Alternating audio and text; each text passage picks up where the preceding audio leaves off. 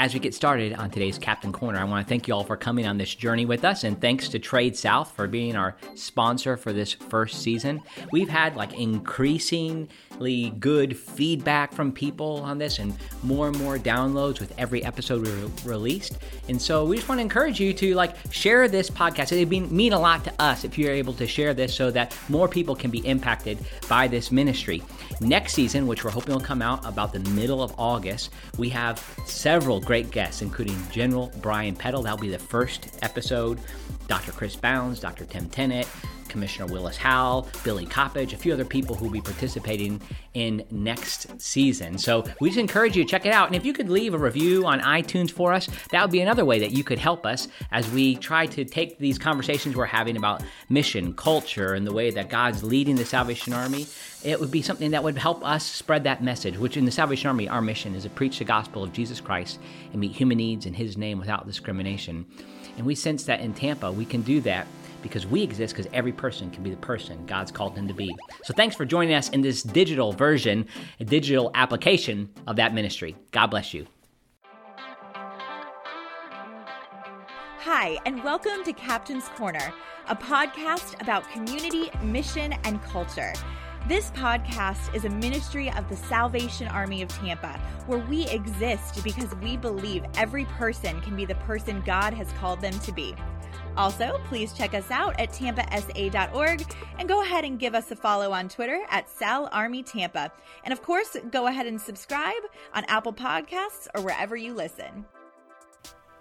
Hi, friends. We're real excited today to be with my friend Stan Key, who is the president of the Francis Asbury Society. He's written several books. He's a well known speaker and preacher. He's been a pastor, um, a missionary, and we're just delighted to be able to have him on Captain's Corner today. He has a new book that's come out that we're going to talk about. But hey, Stan, welcome to Captain's Corner. Hello, Captain Andy. It's so such a privilege to be here. Truly is. Now, uh, many of people who will listen to the show might know about Asbury, either Asbury University or Asbury Theological Seminary. But when they hear Francis Asbury Society, I imagine they think there's a connection, and there there is, I, I guess. Uh, could you tell us a little bit about Francis Asbury Society before we talk about the book? That's a great question. Thank you. Um, there's no institutional connection between the university, the seminary, and our society. We do exist in the same little community of Wilmore, Kentucky, and we come out of the same spiritual DNA. Right. So there's many fraternal ties that tie us together. But the Francis Asbury Society, of course, taking its name from the first bishop uh, of the Methodist Church in America, the greatest example of church planting yes. uh, in North America, I think, without question.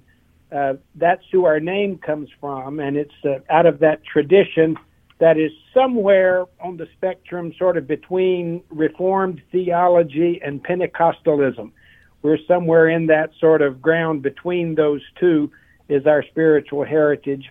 And we believe God raised us up as a society to help people experience spiritual wholeness. Amen. in in old fashioned language, to um, go on to Christian perfection, right. to spread scriptural holiness over the earth.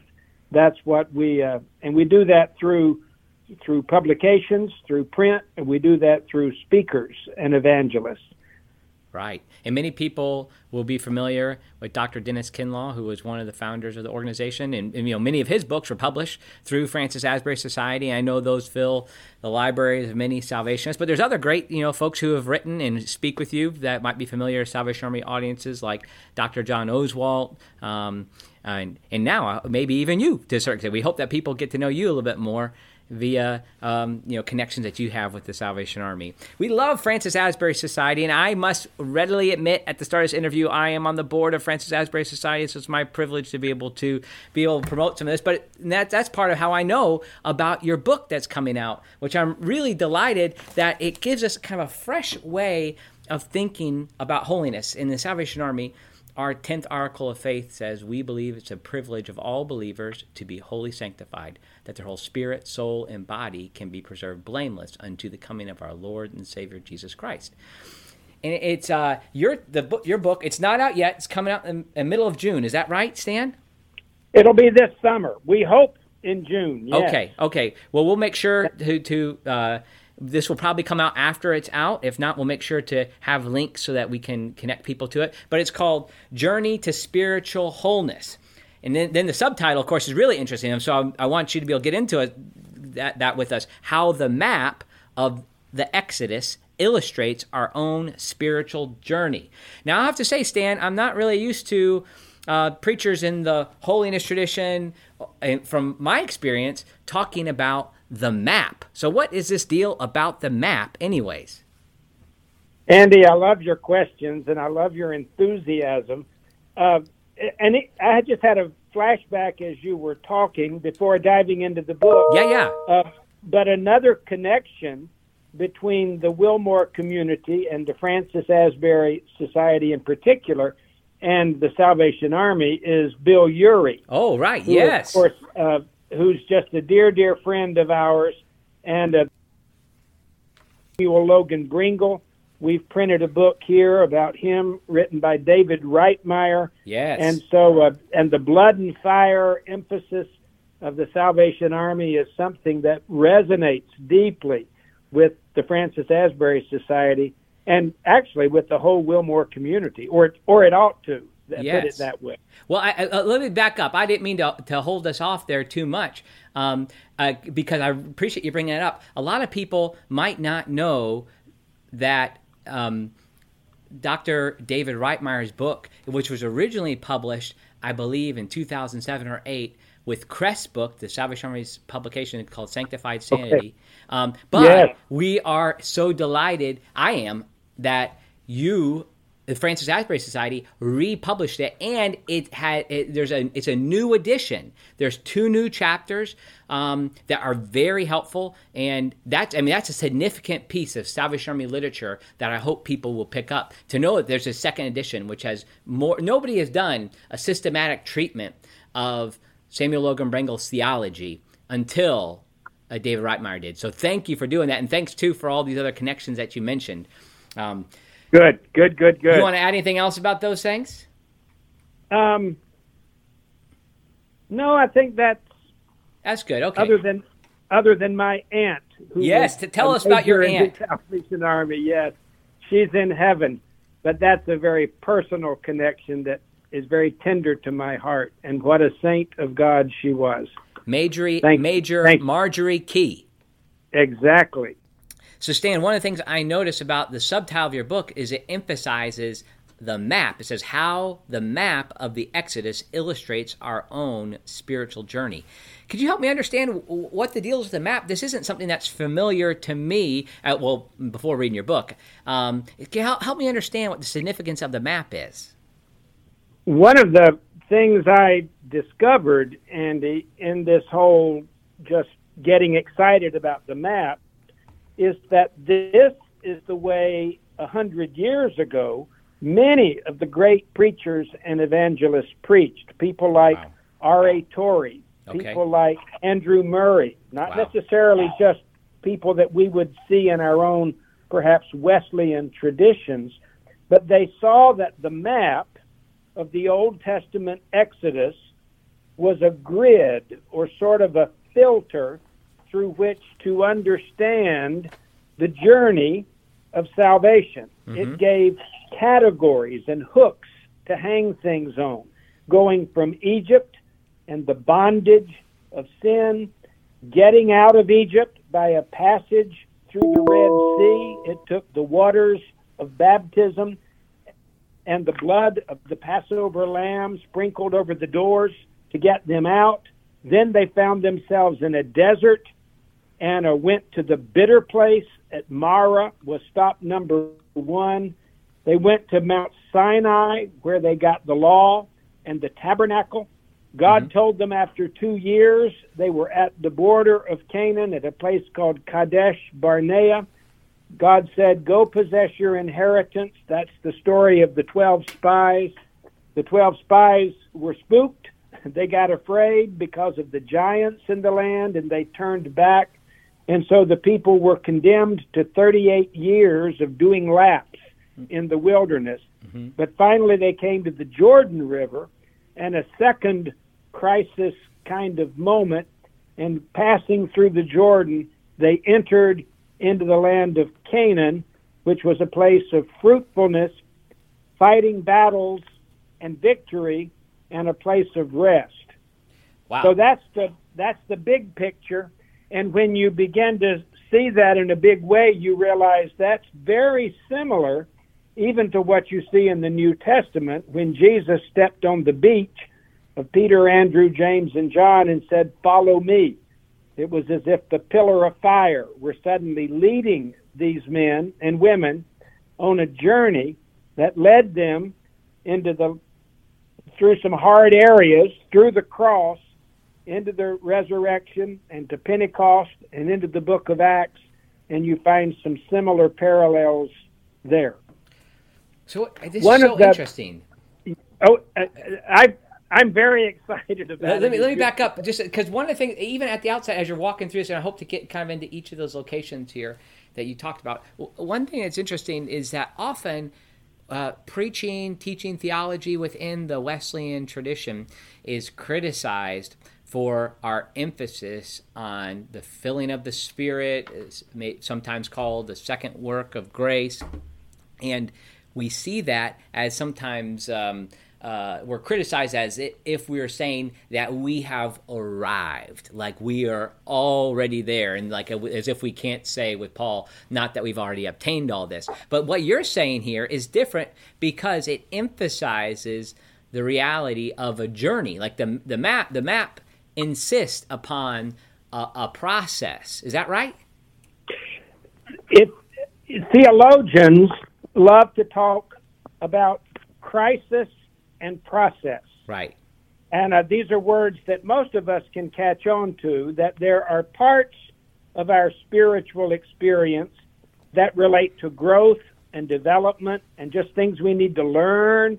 We need time. Mm-hmm. But there are also parts where the Spirit of grace, and I, I don't mean in a signs and wonders kind of way, but where the Spirit needs to do a work of God in the human heart. And what the map illustrates is it illustrates in Egypt, there's process. Hmm. Not everybody wants to leave Egypt. Some people actually like living in Egypt. But if pain or a search for identity begin to trouble the waters so that a person wonders maybe there's more than to get out of Egypt takes a Red Sea kind of a moment hmm. where the waters part. And that's different. No, there's no two stories that are quite alike, as you and I both know that in, in the ministry. These are as beautiful as snowflakes each mm. one is a snowflake, but it's very unique. Right. But it takes a, a crisis kind of awareness and discovery of forgiveness and the reality of who Christ is. Then we're out of Egypt, but we're not yet in Canaan. And it takes then a second kind of awareness. Right. I try to avoid the phrase personally, a second work yeah. of grace, just because it's not necessarily the way the Bible talks right. about it. It can become a cliche for some, but I can't get away from the fact that both in biblical understand studying the Bible and just in my own experience and in the experience of people I work with, frankly, you know, starting the journey does not do the work that needs to be done. And growth, uh, I don't know how to say this politely, but growth is overrated as a as a means for producing saints. You don't just grow into sainthood. Sainthood is something that's a, a work of grace right. in the heart. If we emphasize the growth too much, all we do is produce a new generation of Pharisees, and frankly, we don't need any more of those. Amen. That's true. Hey, one uh, maybe yeah, one yeah. other crucial point here, Andy, is many people have assumed, I think I want to say, that Canaan is a picture of heaven, and the Jordan River is a metaphor of death. Now, frankly, that is what many of our old gospel songs say.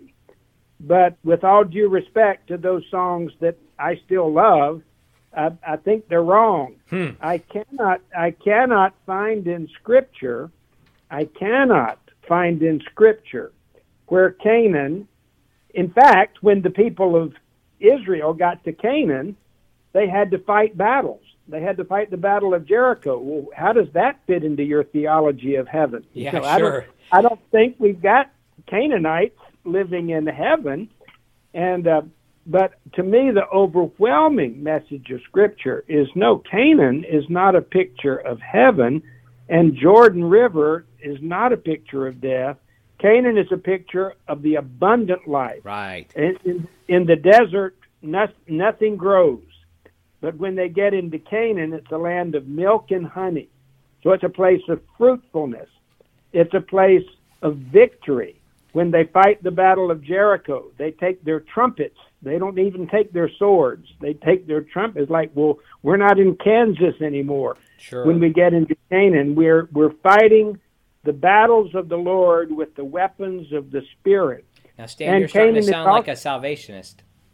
Oh, well, praise the Lord. yeah, yeah I, I, obviously, like we would like the the imagery imagery of war and the battle and soldiers and uh, like the idea of of sensing the filling of the spirit of being spiritually whole happens. It, it has an instrumental purpose. It's a means to functioning within God's kingdom, fight essentially fighting. So you know, I signed all my emails forward to fight, and that's not me like trying to get on to you know staff who maybe don't like something I'm saying. It's like uh, also, well, maybe sometimes, uh, but it's me say it's me suggesting that we're a part of a, a bigger battle, and that happens even as we experience um, the work of the Spirit helping us become the people God's called us to be.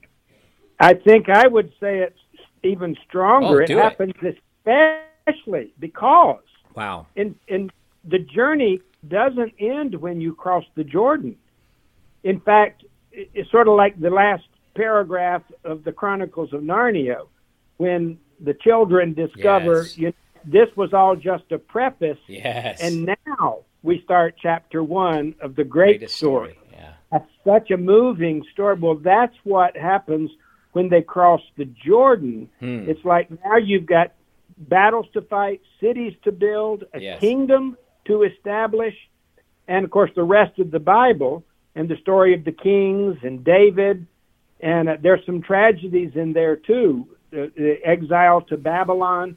But the story continues as it does in our own lives. So sanctification, when it's understood as a state of being where we don't have anything else to do, it, it's like it's just a gross misunderstanding of how the Bible describes the abundant life. We're saved for something. Amen. We're not just saved from something. We're saved to fight the battles of the Lord. The the third thing that is such a primary strong emphasis in Scripture is Canaan is a place of rest. Yes. In fact, it's it's called I will give you rest, and it's called the land of rest. But what the Hebrews discovered was that that doesn't mean there's a hammock and a glass of cold lemonade and we never have to do anything. No, we've got to fight battles and plant crops. But it's it's the discovery, thanks to the work of the Spirit, the deeper work, that his yoke is easy, his burden is light. Come to me and I will give you rest. You will find rest for your soul. Amen. Is how Jesus said it in Matthew 11. So it's it's a the the battles are more intense than ever, but there's there's that amazing capacity to do God's work in the strength which He provides, which is it's it's still tiring, but it's not fatiguing and it's not onerous. It's not it's uh, what I used to feel sometimes at the end of a Sunday as a pastor when I would crawl in bed just Yes. completely exhausted, but it was that just the sheer joy of wow, what a great day we had as the people of God. Real it was Sabbath. that good that yes, like exactly. uh, Hebrews four, you know, the, and you emphasize that the piece of inf- uh, they shall enter his rest, which is you know a, confuse a hard passage to understand, but it, it says you know it, picking up on the Old Testament imagery, there is still a rest for them to enter. Let us make every effort to enter that rest. The the passage in Hebrews three and four that you're quoting is such a significant passage, and it's really a sermon preached by a New Testament gospel inspired, inerrant piece of scripture, but it's based on what happened in Numbers 13 and 14 at Kadesh Barnea. When the people were told, okay, go possess your inheritance, cross into Canaan, they had only been on the journey at that point two years, but they turned back in fear and unbelief and double mindedness. And they, uh, so God, that's where God said, fine, if you like the desert, just stay in the desert, die in the desert. And, uh, but that's, so the, the writer of Hebrews is preaching to Christians, not to unchristians. Mm-hmm. Don't let happen to you what happened to them. Today, if you hear his voice, don't harden your heart. Right. Don't spend your life doing laps in the wilderness. Cross over. Today, if you hear his voice, uh, there remains a Sabbath rest for the people of God. And uh, many people have wanted to interpret that in terms of heaven, but again, the, the text itself just doesn't say that. Right. It, it it's it, maybe they're right, but I just humbly want to say I don't think you are. I don't think it's talking about what happens when we die. I think he's calling the church in Hebrews to a deeper commitment and to live lives that matter. Similar to what Paul did in 1 Corinthians 10, where he preached the map to the Right, yeah, I- I- carnal Let me stop you there real quick because, like, I think that Yeah. that's a helpful piece to highlight. Is like as you're talking about the map, it's like, and as I read your book, um, which I had the privilege to endorse, as I kind of worked through it, uh, I, I was a little, I was trying to be, you know, a, a good critic in that sense. Like I wanted to think through it, and and um, I wondered if you're kind of taking this a little too far, to be honest with you. But I'm gonna let there's a positive into this story. So as I w- went through that, I thought, well, yes, this is a great image, and I knew uh, John Fletcher and some of the other preachers that you had talked about using the, these imagery. But then when you brought up the fact, that like not only this Hebrews four piece, but I I, I might have. 1 Corinthians 10, um, maybe it's Yes. second, uh, uh, that this this has like a foundation within Scripture itself for interpreting the journey of the Israelites in the Exodus there's like already kind of a foundation for that within scripture itself. So like what you're doing by highlighting this movement from Egypt to the Red Sea to Sinai to Moab to Kadesh Barnea to Canaan that that was picked up on by Paul. Could you tell us a little bit about that? You, you are preaching my sermon, Andy. Well, I read your book, you- so I'm a little ahead. Let me tell you my own journey on this. This is brief, but I was pastoring in upstate New York, and I was preaching through the book of Exodus, just sort of on a series of sermons. I think I called it the Gospel According to Moses or something like that. hmm But as I was preaching it, I got began to think. I said, "This, this is the story of every Christian. This journey from Egypt to Canaan is so pregnant with spiritual truth. But then, exactly like you, I think, I talked myself out of it because I said, but in seminary, I was taught that we shouldn't treat the scriptures allegorically. That was the word that I had sort of picked up somewhere was a, a bad word. Hmm. And we shouldn't be allegorical. In other words, we shouldn't take an Old Testament story and make it mean something it wasn't intended to mean, which I agree with. So I was sort of paralyzed, but that was the context I read, and it was first of all, I read 1 Corinthians 10, where Paul says, in, interestingly enough, to Greeks, not even to Jews. He says to Greeks who lived in the city of Corinth, to Christians, our fathers were all under the cloud, and they all were baptized in the baptism of Moses. They all drank from the same spiritual rock that followed them. They all ate the same spiritual food. He's preaching the map. And hmm. then he gives four applications in his sermon. And then I discovered Hebrews 3 and 4, Right. where the writer basically is doing the same thing. So I just said, well, regardless of what my professors taught me, if Paul in Right. Hebrews can preach the map, I can too. Amen. If, if it's good enough that- for them and Jesus, it's good enough for you. That's exactly right. You, you know, a kind of side piece on that, um, uh, I, as you talk about Hebrews uh, three and four, I always think it's interesting in that passage is uh, whenever when I've generally heard that anything from those chapters brought up, it's like kind of a verse that's lifted out of there that talks about you know the word of God is sharper any two edged sword, you know, um, and I, it, that's connected to the same idea, like how we access um, God's truth in the midst of this. Hi, friends. I just want to take a minute here to tell you about the sponsor for our first season of Captain's Corner. Trade South is the Southern Territory supplies and purchasing department. They are tasked with resourcing the field with products and services at the best negotiated prices.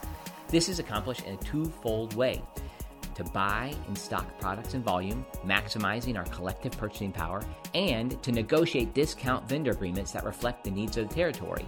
Trade South stocks over 4,000 unique products in its Atlanta warehouse and offers over 5,000 more shipped directly through vendors. Visit Trade South at mytradesouth.com for vendor agreements, programs. You can visit discounts.mytradesouth.com. And I'll just add that Trade South has produced my two books, Stay the Course and his uh, Holistic Hospitality. You can find those there, and I always refer people to that site because I'd rather people leverage their dollar at a Salvation Army site where the kind of the net income is going to go to support the Salvation Army's mission. And so I just encourage you to check out this site. Jeremy Roll and his team have done a great job really bringing the Salvation Army's trade concept into the 21st century with their website and their great customer service. So check them out at mytradesouth.com. Now back to our program. I'd only have a little bit more time, and I want to make sure people can pick up on the power of, of this idea of the map for us, and particularly thinking of preachers. Like, how could this be something that um, people who are thinking about mes- a message series for the fall or the spring, how is this something that they might be able to use? Well, I, I- give us some advice. Give me some advice. Um, illustration.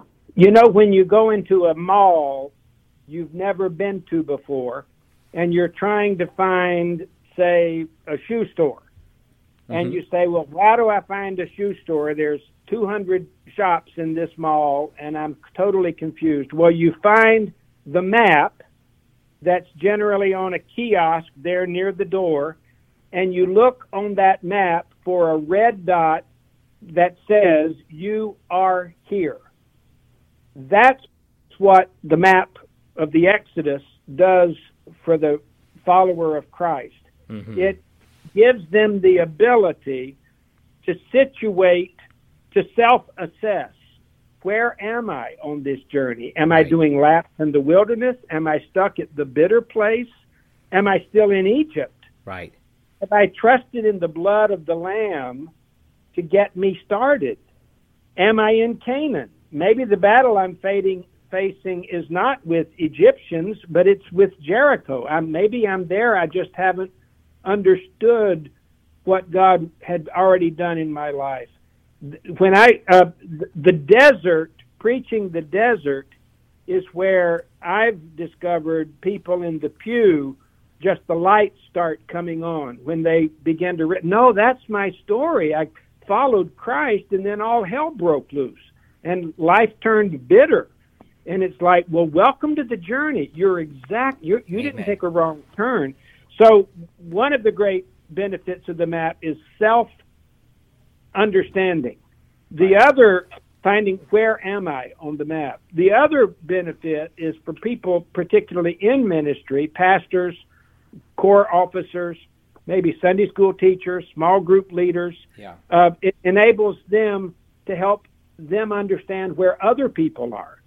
You know, yes. I think a lot of preachers yes. stand up on Sunday morning and they're preaching to their congregation with the assumption that they're, you know, they're on the journey. Right. But maybe they're still in Egypt, wow. or maybe yeah, they're on the journey, but they're walking in circles, wow. and they need that they need somebody to help give them a kick in the seat of the pants sure. and say, "Don't die in the desert. Don't die short of your inheritance." Right. So those are the great, I think, practical and ministry benefits of the map. It enables us to find where we are and then hopefully to become a coach to others. I love that idea, uh, coach. Yeah, we're we're just now developing some ideas on how to use the map here in the Francis Asbury Society, and I think we're going to use the term guide. We're yeah. going to train people to be guides, and they could be a pastor, but it could be a layman yeah. kind of person, but so that they're trained in the map, so they can help others and again, just coach them to, to move forward. Whether they specifically refer to the map or not is unimportant. Right. I think for me, the great joy of the map is it gives you freedom to just sort of use the categories in your own way and just use right you can preach the map from the new testament man well uh, i think that i hope that people will and, and when they get people get a chance to get your book to be able to look at it this could be a, a, series in itself, like to move through those portions. And you can do it. You can find it in a variety of places. We have to know where we are to know where we're going, and like that's a that's a key piece. Um, I I love how you're talking when you're talking about Canaan and the and the progress that comes when we're in Canaan, and you brought up the maybe one of the greatest pages outside of the Bible ever printed and and that's that last page of the last Bible. And I might I, I don't have it in front of me, but I was say the last page of the last battle. I think I said the last Bible, the oh, last yes, battle. Yes. Um, and where it says where where every every page is better than the one before. Maybe it says every chapter is better you're, than the one. You're right. Yes. And and I think that's what you're inviting us into, Stan. I really appreciate you taking time to talk through this with us. I wish we could have had another hour to talk about it. I also want to encourage people to think about. Stan has another book called Marriage Matters, and it talks about human sexuality in a way that would be very appropriate for small groups with questions that come at the end of each chapter. It's a great, great short book. Um, but comes from a pastor's heart, just like this does. Journey to Spiritual Wholeness, which comes out this summer from Francis Asbury Press. You can go, you can find them on Facebook. Um, you can also find um, find probably find this book on Amazon. I presume is that right, Stan? Yes, yes. So, it, it, um, any last thoughts you'd like to share, Stan? Bon voyage. Okay. Bon voyage. of course, Stan uh, spent time in in France. How many years were you a missionary in France? We were there ten years, wow. Andy. Yeah. And for us, it, it, this reflects my own journey. Hmm. But they were pretty much years doing laps in the desert. Wow. But it was the greatest training experience. Far I learned far more theology in the desert than I did at seminary. I loved seminary. Right. But uh, it's God leads us into the desert. I call it in the book, I call it University of the Desert. All God's saints go to Desert U. And uh, but but he doesn't intend us to spend 40 years. Usually it's two or three. Right. But uh, all of God's saints are have have a degree from Desert U. I promise you. You proved me wrong well, on that. I'm sure. I imagine there are people listening to us right now who are saying, "Yep, I'm in the desert right now." And I hope that you know what they hear today and connected to the you know Salvation Army or this book or other places might be able to help you find where you are so you can figure out how to get out of the desert and head toward Canaan. Stan, we appreciate Amen. your time, and um, we just are thankful for your ministry in Francis Asbury Society, and we pray that God will continue to lead you forward to the fight. Thank you, Andy. God bless you and your listeners. Thank you for joining us for another episode of Captain's Corner. If you'd like to learn more about us, please feel free to check us out at tampasa.org and give us a follow on Twitter at Sal Army Tampa. And of course, go ahead and subscribe on Apple Podcasts or wherever you listen. Thanks so much for joining us. See you next time.